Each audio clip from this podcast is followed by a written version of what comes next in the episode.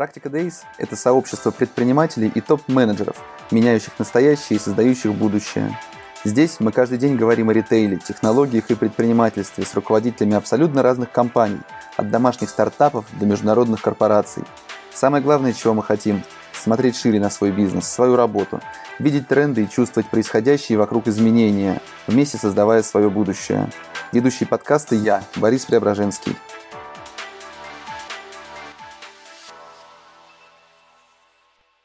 Ну что же, всем привет, всем доброе утро. В эфире снова «Практика Days». Я Борис Преображенский.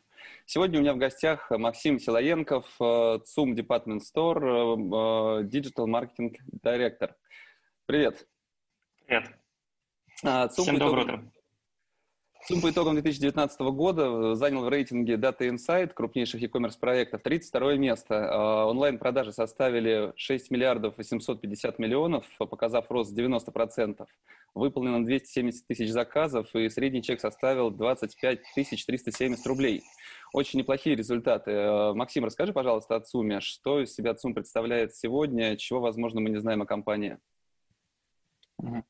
Наверное, так в целом сначала расскажу про компанию. Может быть, кто-то не знает. Э, ЦУМ э, – это первый и, наверное, главный департамент страны, предлагающий продукцию премиум и люкс э, сегмента. Представлен в рамках двух магазинов. Это ЦУМ в Москве и ДОТ в Санкт-Петербурге. У ЦУМа есть интернет-магазин, который мы развиваем с 2014 года на текущий момент в интернет-магазине представлена также продукция бутиков, э, которая расположена в Барвихе, ваш Виллидж, э, на Третьяковском проезде и Кутузовском проспекте. Угу. Наверное, основное. Расскажи, пожалуйста, чем компания занимается, за что отвечает Digital Marketing Director? Угу. А, Прежде всего, это, наверное, acquisition маркетинг, ну, то есть привлечение клиентов как онлайн, так и офлайн. А, это retention маркетинг, это, соответственно, возврат, удержание, развитие а, клиентов также онлайн, офлайн. А, это аналитика в рамках веба, ну, то есть, вся веб-аналитика и мобильная аналитика в рамках зоны ответственности. А вот. Это он-сайт маркетинг, э, соответственно, персонализация, всякие поп-апы, э, любая рекламная история э, в, на сайте и приложении. А, вот. И это, так скажем, блок маркетинг development, ну, то есть это взаимодействие с IT по ряду маркетинг проектов внутри. Mm-hmm. Слушай, во всем мире люкс-сегмент выходит из э, локдауна с очень хорошими продажами. На каком уровне они находятся у вас сейчас? Как вы вышли из этого карантина? И как вообще у вас обстоят дела в текущий момент? А, в e-commerce у нас обстоят, обстоят дела отлично. Ну, то есть, э, скажу так, то, что пандемия на e повлияла положительно. Э, мы идем выше плана, который мы ставили в начале года, хотя планы, на мой взгляд, были достаточно амбициозны. Вот. Э, закрытие а, офлайна, естественно, там подкосило, наверное, уникальные результаты, а, да, но а, при этом я не скажу, что мы идем критично ниже планов изначально, которые мы ставили в уникальном. Угу. А в офлайне как дела обстоят? Можешь поделиться вкратце?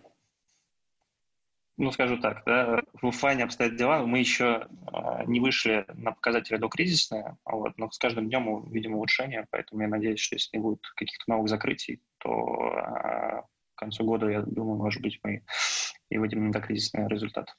Mm-hmm. Тут очень сильно зависит от, э, так скажем, отношения общества к э, самому вирусу потому что если, на мой взгляд, идет вся эта история с э, э, вирусом, то мы быстро достаточно вернемся люди.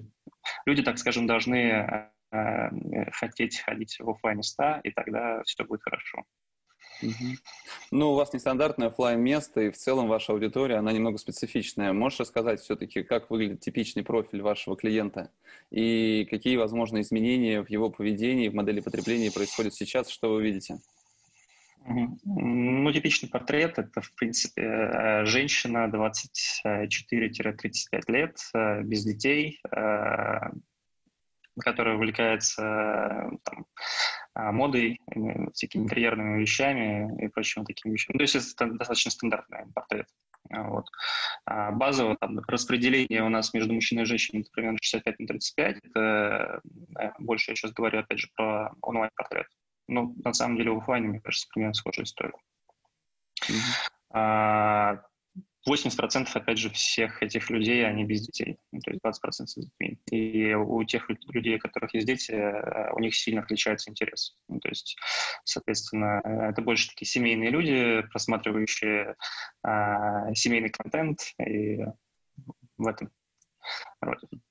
Насколько я нетипичный ваш клиент? Я не женщина, и у меня есть дети, даже двое. А, все-таки... Ты, может... ты, наверное, инвестор, значит, нет? Ну, отчасти да. А, слушай, ну какие-то изменения именно, может быть, в портрете вашей аудитории или в ее поведении вы замечаете в последнее время? А, на самом деле, мне кажется, каких-то конкретных изменений в увлечениях нету. А, вот. А, мы замечаем следующее, то, что в онлайне больше стали, больше стал сегмент людей как раз-таки с детьми, то есть э, женщины с детьми, которые э, такой возраст 25-35 лет, э, этот сегмент увеличивается в э, онлайне. Вот. Э, и он, опять же, по данным, которые мы делали э, с Google, мы, так скажем, э, просили Google проанализировать нашу базу э, в рамках YouTube для того, чтобы понять, какой видеоконтент можно было бы показывать. Э, говорит следующим, что у нас аудитория в онлайне именно аудитории с детьми, ее больше, чем в офлайне. Хотя это такой достаточно интересный сайт. Слушай, многие говорят про пустые полки в ЦУМе. Правда ли, что все настолько быстро раскупают, что вы просто не успеваете пополнять запасы? Ну, я, простите, если честно, про такое не слышал, вот, про такую проблему. А, на мой взгляд, у нас нет пустых полок. В принципе, наверное, эти люди давно не были в магазине. Вот, у нас сейчас уже начала приходить новая коллекция. Э, насколько я знаю, там больше 20 тысяч уже артикулов из э, новой коллекции. Но в целом, конечно, пандемия, она повлияла э, на приход так скажем, коллекции. У нас немножко сместился сезон. Базово мы сейчас продаем больше, конечно, все еще а, а, весну-лето. А, вот. Поэтому, может быть, если кто-то что-то такое заметил, это может быть связано, опять же, с последствиями пандемии. Но э, у нас сейчас, так скажем, все равно больше на текущий момент находится товара э, нераспроданного, чем предыдущего сезона, чем должно было быть на текущий момент. Поэтому вот. И опять же, изначально закупка э, делаем, делаем закупку в том числе, чтобы хватало и на дисконт, поэтому не должно быть такого. Любители шопинга знакомые, мы только на выходных с ними встречались, а, говорят о том, что утверждение, позиционирование, что цены как в Милане, верно далеко не для всех коллекций. За счет чего вы их продаете? За счет того, что аудитория привыкла, знает, что у вас низкие цены, адекватные цены, и не идут просто сравнивать с зарубежными проектами? Или есть какие-то другие причины? Ну, здесь на самом деле нужна конкретика, какие именно бренды, какие именно коллекции. Э, базово, конечно, мы не можем а, гарантировать, что э, все цены у нас будут э, такие же, как в зарубежных проектах, но то, что мы видим, и то, что мы у себя сравниваем, особенно с текущими пошлинами, у нас а, цены достаточно конкурентные по многим, по, по многим позициям, по которым как раз-таки мы имеем основной наш, основной наш доход, а, у нас цены очень интересные. Плюс к тому у нас уникальный по большому счету сток. Многие товарные позиции у нас отличаются от западных наших конкурентов, потому как просто закупка отличается из-за климата ну, из-за климата, из-за каких-то поведенческих, наверное, э, историй внутри наших клиентов, внутри нашей страны. На Западе немножко по-другому могут одеваться. Вот. Э, опять же, на Западе часто начинают э, распродажи немного раньше, поэтому зависит от того, в какой момент было произведено сравнение. Вот. Но мы при этом, опять же, к нашей распродаже приходим с достаточно большим стоком популярных размеров, поэтому мы в этом плане тоже привлекательны. Угу. Потому что если говорить о вашем диджитале, то какие основные задачи перед ним стоят? А, основные задачи – это, в принципе, задачи роста вот, и улучшение качества сервиса. А, собственно, это такие две, наверное, фундаментальные э, вещи с точки зрения бизнеса, которые перед нами стоят. То есть масштабируемость и качество.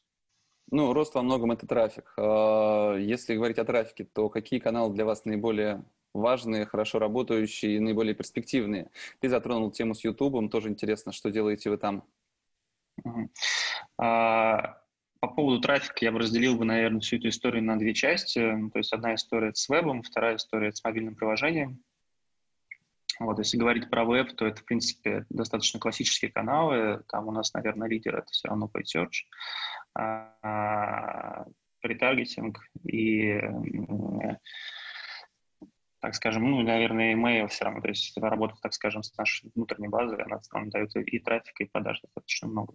Если говорить про э, мобильное приложение, то это, безусловно, соцсети, и основной упор у нас именно там, в соцсетях, это, в принципе, Facebook, Instagram. Вот, я думаю, то, что не соврусь, скажу, что каждый, наверное, второй инсталл, а, который у нас, в принципе, был заинсталлирован, это точно из соцсетей, это либо Instagram, либо Facebook. Вот. Э, ну, применительно в том числе, на самом деле, и к органике, потому как э,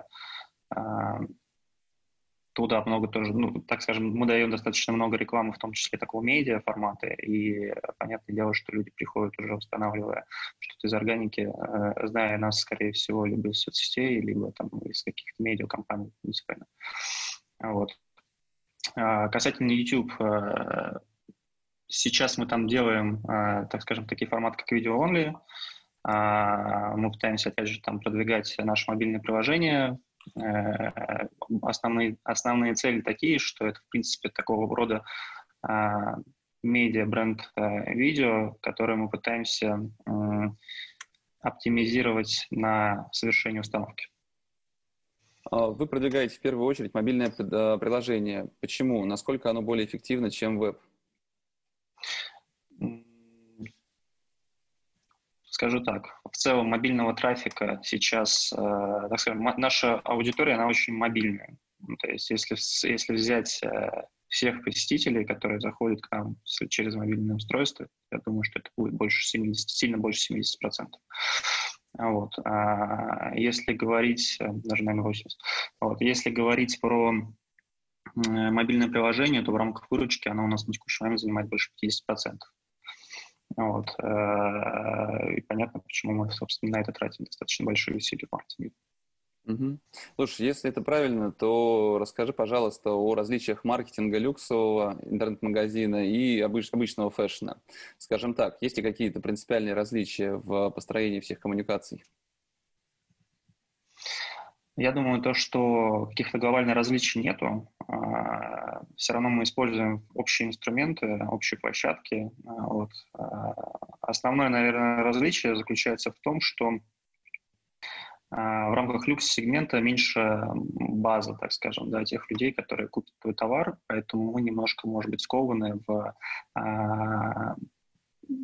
в рекламных кампаниях такого массового э, вида. Ну, то есть, если мы говорим, например, про моду, то это, там, допустим, массовый сегмент, или там Алабрис, да, э, большая часть, все люди как бы ходят э, в одежде, поэтому, наверное, да, э, рекламу на какой-то, допустим, даже премиум бренд э, в моде человек может с большой э, вероятностью купить что-то и, и подешевле, да, там, соответственно, конверсия выше, и соответственно, можно, наверное, меньше думать о том, а, на какую аудиторию ты даешь рекламу. То есть э, потом, сравнив просто, что лучше работает, где выше конверсия, ты, соответственно, там, занимаешься оптимизацией. У нас же, э, если ты дашь э, рекламу на общую какую-то большую аудиторию, то, скорее всего, там увидишь совсем плохие показатели. Вот, и оптимизировать, грубо говоря, сверху вниз э, будет достаточно сложно. Мы пытаемся оптимизироваться снизу вверх. То есть основное, в принципе, различие, когда мы сначала находим какие-то сегменты, которые, очевидно, для нас будут хорошо работать, потом мы пытаемся их как-то расширить. Вот. Здесь есть э, тоже определенный минус, потому как, например, в в социальных сетях, если ты работаешь совсем низкими, маленькими сегментами, это может тебе быть неэффективно. Там как раз-таки стратегия обычно заключается в том, что ты выбираешь какую-то более-менее большую аудиторию, а потом ее пытаешься как-то оптимизировать. Но опять же, это, а, может быть, подходы немножко изменились после того, как хорошо стали работать оптимайзеры, которые, скорее всего, станут плохо работать в сентябре, после того, как выйдет четвертая версия, 14 версия iOS. А, вот. Посмотрим. Но базово примерно так. Расскажи, пожалуйста, о вашем Якоме. Как он устроен, логистика, прием заказов? Это отдельная инфраструктура или все вместе работает? У нас есть собственная служба доставки, которая, в принципе, доставляет в рамках Москвы, частично области и в Санкт-Петербурге. Вот. Плюс мы работаем с подрядчиками. Наш основной подрядчик – это DHL. Соответственно, склад и упаковка и вся остальная операционка находится у нас, и, так скажем, подрядчики просто приезжают, забирают э, товар для доставки. Вот. При этом у нас есть э, возможность DHL оплаты э, непосредственно курьеру, ну, то есть у нас нет, нет, нет необходимости человеку даже где-то из региона сначала оплачивать, э, а потом, э, соответственно, получать. Он сначала видит курьера, курьер ему передает товар, после этого платит. Mm-hmm. Наверное, наше определенное отличие тоже от э, основных конкурентов европейских. Если говорить о логистике, то я тут почитал отзывы э, от sum.ru на Яндекс.Маркете и понял, что еще месяц, два, три с логистикой была связана, пожалуй, самая большая сложность. Правильно я понимаю? Mm, да, в целом так. Вот. Это в целом связано, опять же, с определенным а, таким достаточно феноменальным приростом, во-первых, продаж в интернет-магазине, они у нас были действительно большие. Вот, хоть мы и ставили планы достаточно амбициозные на этот, а, на этот сезон, на этот год. Вот. И, наверное, тот объем заказов, который был, мы планировали выдерживать, но здесь сыграла с нами такую, такую скажем, плохую шутку, что были закрыты ПВЗ, и через ПВЗ до пандемии мы обрабатывали более 40% всех онлайн-заказов.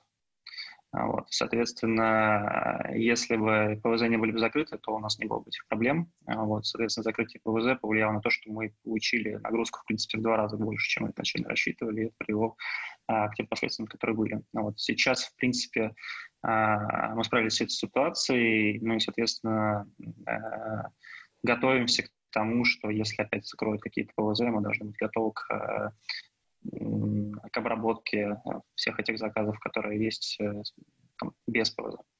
Ну, то есть вы рассматриваете вариант второй волны и карантина, готовясь к этому, правильно? Ну, безус, безусловно, мы это как-то рассматриваем, да, но плюс, соответственно, мы рассматриваем то, что мы будем еще дальше расти, и нам в любом случае нужно увеличивать, э, так скажем, объем обрабатываемых заказов. Угу. Слушай, ну если говорить про рост, то в прошлом году вы выросли на более чем на 90%. За счет чего получилось это реализовать все? Да, ну, соответственно, у тебя немножко данные занижены, на самом деле выросли. Data Insight. У меня данные Data Insight, мне никто не рассказывал публичные данные против другие. Да. А, в целом рост у нас немножко больше. Вот Data Insight, мне кажется, процентов, не знаю, насколько, на 20, наверное, точно занижены. Вот, я думаю, то, что мы где-нибудь там чуть выше находимся. Но за счет чего? За счет чего, на, на мой взгляд, прежде всего, это за счет важной работы в целом команды e-commerce, вот, э, всех подразделений от IT там, до колл-центра. Вот. А, если сравнивать основные отличия, которые между 2018 и 2019 годом, в 2019 году, в 2018 году мы начали Э, переделывать и, так скажем, улучшать стабильность работы DevCam платформу, то есть она до этого на Bittrex, потом начали делать самопис. Вот в 2018 году тот самопис, который был, во-первых, он был не закончен еще, второй момент, все равно это было немножко нестабильно. А в 2019 году Опять же, в 2018 году появилось только мобильное приложение, фактически такой, наверное, основной рывок э, был все равно 2019 год. Поэтому скажу так, то есть это за счет, э, в принципе, стабильности работы платформы, за счет э, запуска мобильного приложения, безусловно, за счет маркетинга, тому, как мы достаточно сильно в 2019 году увеличили бюджеты на рекламу. Ну и, наверное, эффективность тех бюджетов, которые мы тратим. Вот. Это, в принципе, операция, потому как, э, опять же, у нас, э, на мой взгляд, было значительно больше проблем в 2017-2018 году. Мы, опять же, то, что мы сейчас видим, да, э, какие-то отзывы о плохой работе э, нашей службы доставки, это несравнимо с тем, с тем объемом заказов, которые мы получали, например, в 2017 году, и тоже на sale у нас там возникали определенные проблемы с доставкой. Вот, поэтому это общая, общая, наверное, э, работа, общее улучшение. Ну, сейчас ваша логистика возит день в день, и я По крайней мере, у меня никаких нареканий к ней вообще нет. А можешь рассказать о вашей омниканальной модели? Насколько она завершенная или требуются какие-то еще доработки, улучшения? Какие-то вы планируете новые проекты, связанные с ней?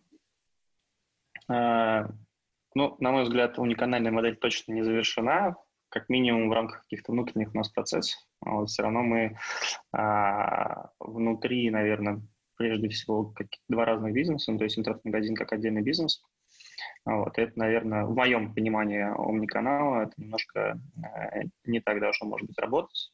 Э, вот. А, относительно того, что нужно, ну, на, на тот момент, на, на, относительно того, что, на мой взгляд, э, было бы здорово бы сделать, это как минимум, наверное, общий план продаж, это э, единый маркетинг без деления офлайн-онлайн, то есть когда мы запускаем любую онлайн-компанию, она, наверное, должна э, приводить клиентов и онлайн, и офлайн без деления наверное, целей. То есть, да, то есть, может быть, есть какие-то деления целей, но как минимум должна быть единая отчетность. Когда мы запускаем какую-то рекламу, она и сейчас, очевидно, приводит людей а, в оба наших бизнеса. А, относительно самого офлайна, на мой взгляд, в нем недостаточно сейчас а, отсылок к онлайну. Ну, то есть э, было бы круто добавить, на мой взгляд, какие-то а,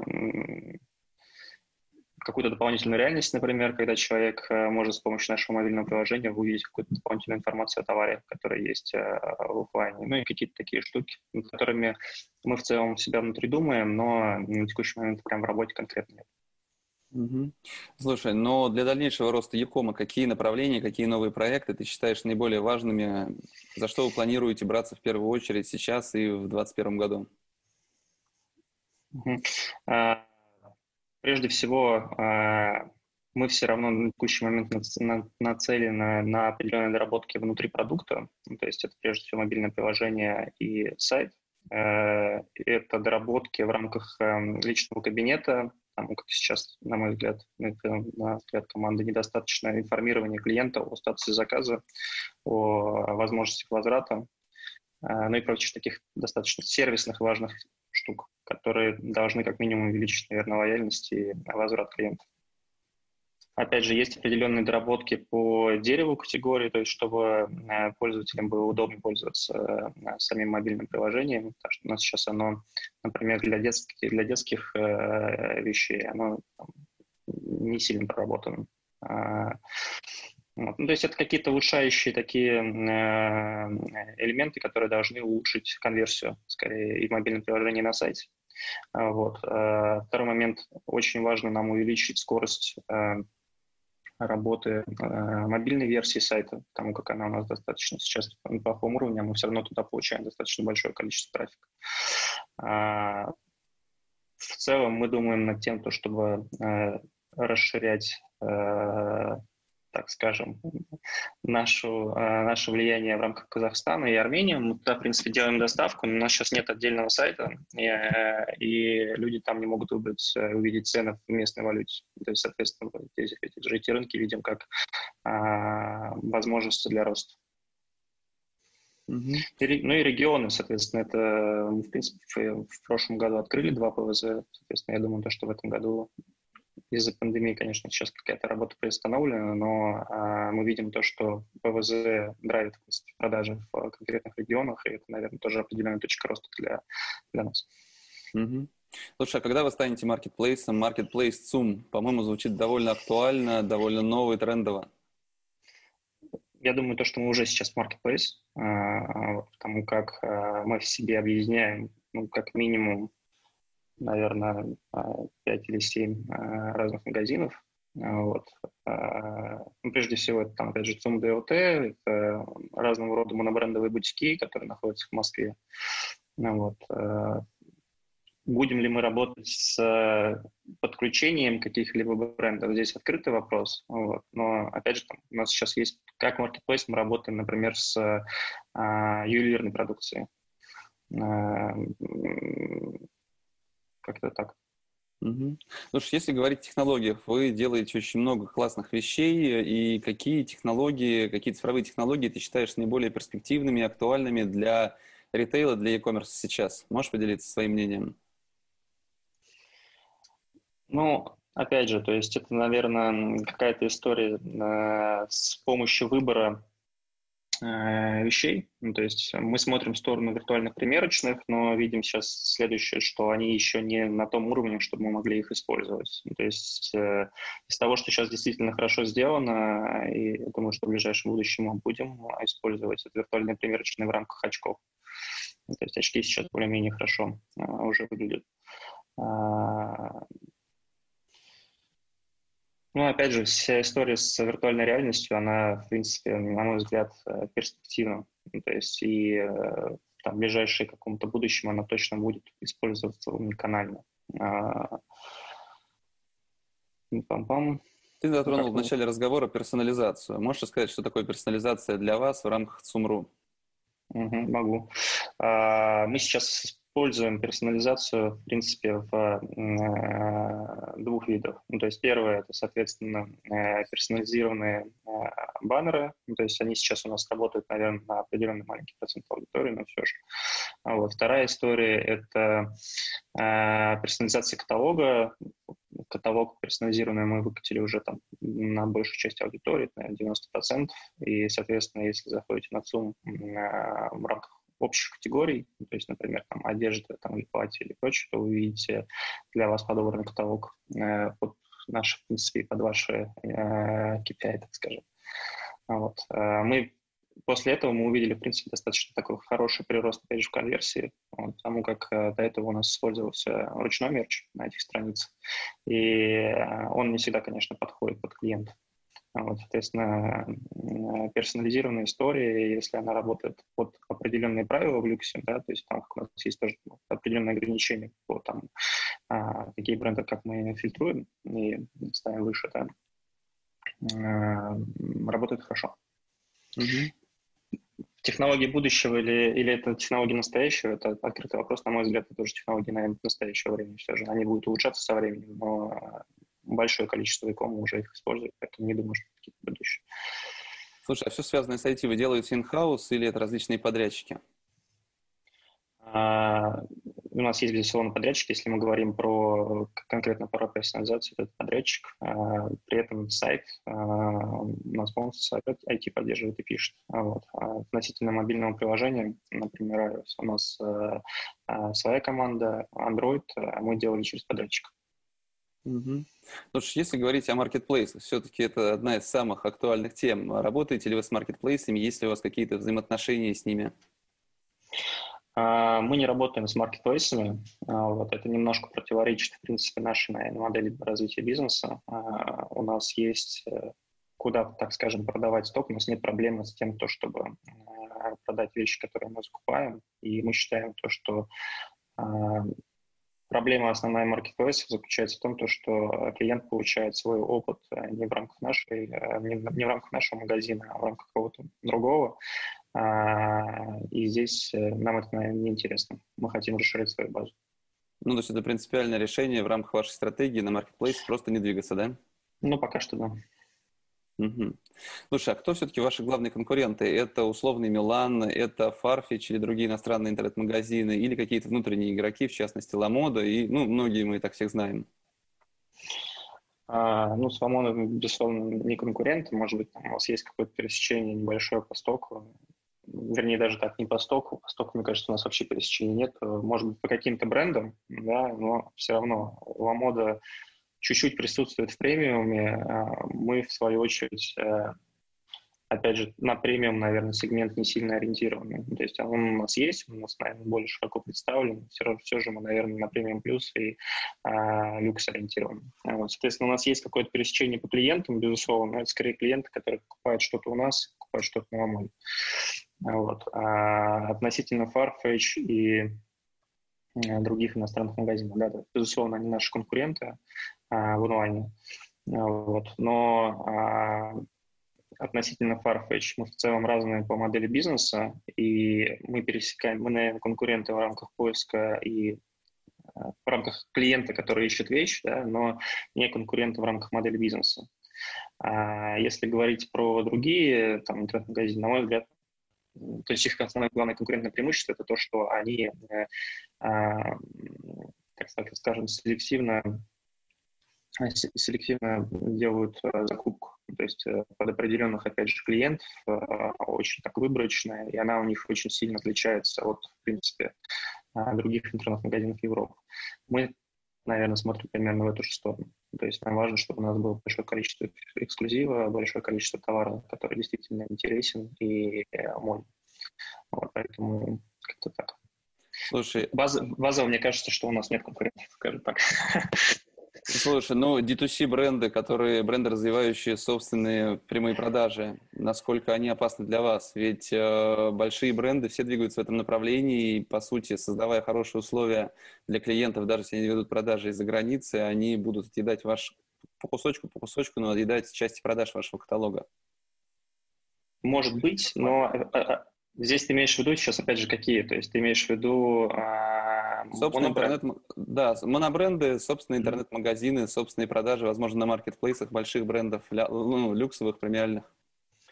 А я так не думаю, потому что, а, ну, во-первых, обычно, если мы говорим про монобрендовые магазины, а, часто там цена примерно такая же. Ну, во-первых, в рамках нашего, в рамках нашего рынка, ну и в целом по рынку монобренды иногда, это иногда не как франшиза, так скажем, ну, условно как франшиза, то есть, да, например, есть какой-то крупный ритейлер в стране, и он договаривается с брендом о закупке и является, так скажем, представителем этого бренда, в том числе в этой стране. Какая-то глобальная история, наверное, вот из серии Louis Vuitton, но Louis Vuitton в целом свой товар не отдает э, никому на продажу в онлайне, они это делают только э, сами. Это, наверное, такая а, история, к которой не все бренды все равно придут. То есть э, нужно понимать силу Vuitton, как бы, и... вот, поэтому я не думаю, то, что монобрендовые магазины э, могут каким-то образом э, все-таки сильно отъесть продажи от э, больших, больших e-com, потому что, опять же, все равно люди берут часто не только один бренд, а, а что-то еще, и, в общем, скорее это какая-то совместная коллаборация. И, может быть, опять же, а, монобренды будут работать с маркетплейсами. Если это будет какой-то такой монобренд, то а, мы придем к тому, что мы как раз станем маркетплейсом и будем их подключать, если у нас нет их прямой закупки. Mm-hmm. А, расскажи, пожалуйста, о своем мнении, что ждет небольшие fashion-сети, fashion-e-commerce, у которых нет своего большого стока, у которых нет э, больших возможностей, нет своей большой сети.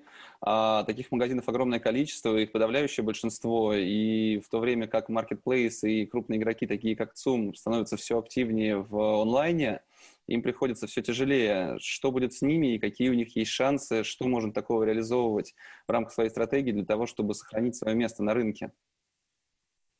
Ну, тут опять же все зависит. Допустим, это маленький магазин, но у него, видимо, есть какой-то свой клиент, а, на которого, на, на которого они ориентированы, и, может быть, они ориентированы чуть лучше, чем большие а, крупные игроки. Все сильно зависит от цены, от э, уникальности, наверное, предложения, которое есть в этом магазине. А, как-то ну, основное. Ну, но зачастую многие такие интернет-магазины, они ориентированы как раз на уже сформированный спрос. Просто ищешь в интернете, нашел это на таком-то интернет-магазине, который просто может в текущий момент привести это быстрее, чем любой другой. Либо вынужден демпинговать для того, чтобы все-таки продавать эти позиции, либо просто не держат у себя эти позиции, а перекупают какого-нибудь дилера, дистрибьютора или через серый канал. Вот, э, наверное, в большей степени про них. То есть, по сути, ты говоришь о том, что нужно попытаться сформулировать, по крайней мере, для себя, кто является твоим клиентом, и попытаться работать именно со своей клиентской базой. Правильно я понимаю, не выходя в открытый конфликт, в открытую конкуренцию с такими игроками, как вы? В целом именно так, да. Просто, на мой взгляд, то, что ты описал, это скорее э, сильно похоже на, на сферу, где там продают какую-то технику, либо еще что-то, в люксе прям такого нет. Ну, то есть э, в люксе достаточно сложно закупить товар а, под сформированный спрос. Ну, то есть тебе его могут бренды определенно даже не продать. Вот ты должен ну, я не про люкс. Я не про да. люкс, я в целом про fashion. Э, ну, если говорить в целом про fashion, то, э, опять же, на мой взгляд, если у магазина нету э, чего-то уникального, ну, то есть э, и он не, не сформировал свою стратегию под, да, под определенного клиента, который у него будет одеваться, то ему будет сложно. Вот. Э, дальше, соответственно, может быть, если он покупает почему-то по какой-то заниженной цене, и дальше он может, опять же, той же Ламоде подключиться к теории marketplace, продавать там, а, по цене ниже, чем самого мода курьера этот бренд выкупает, то да, он будет как-то жить.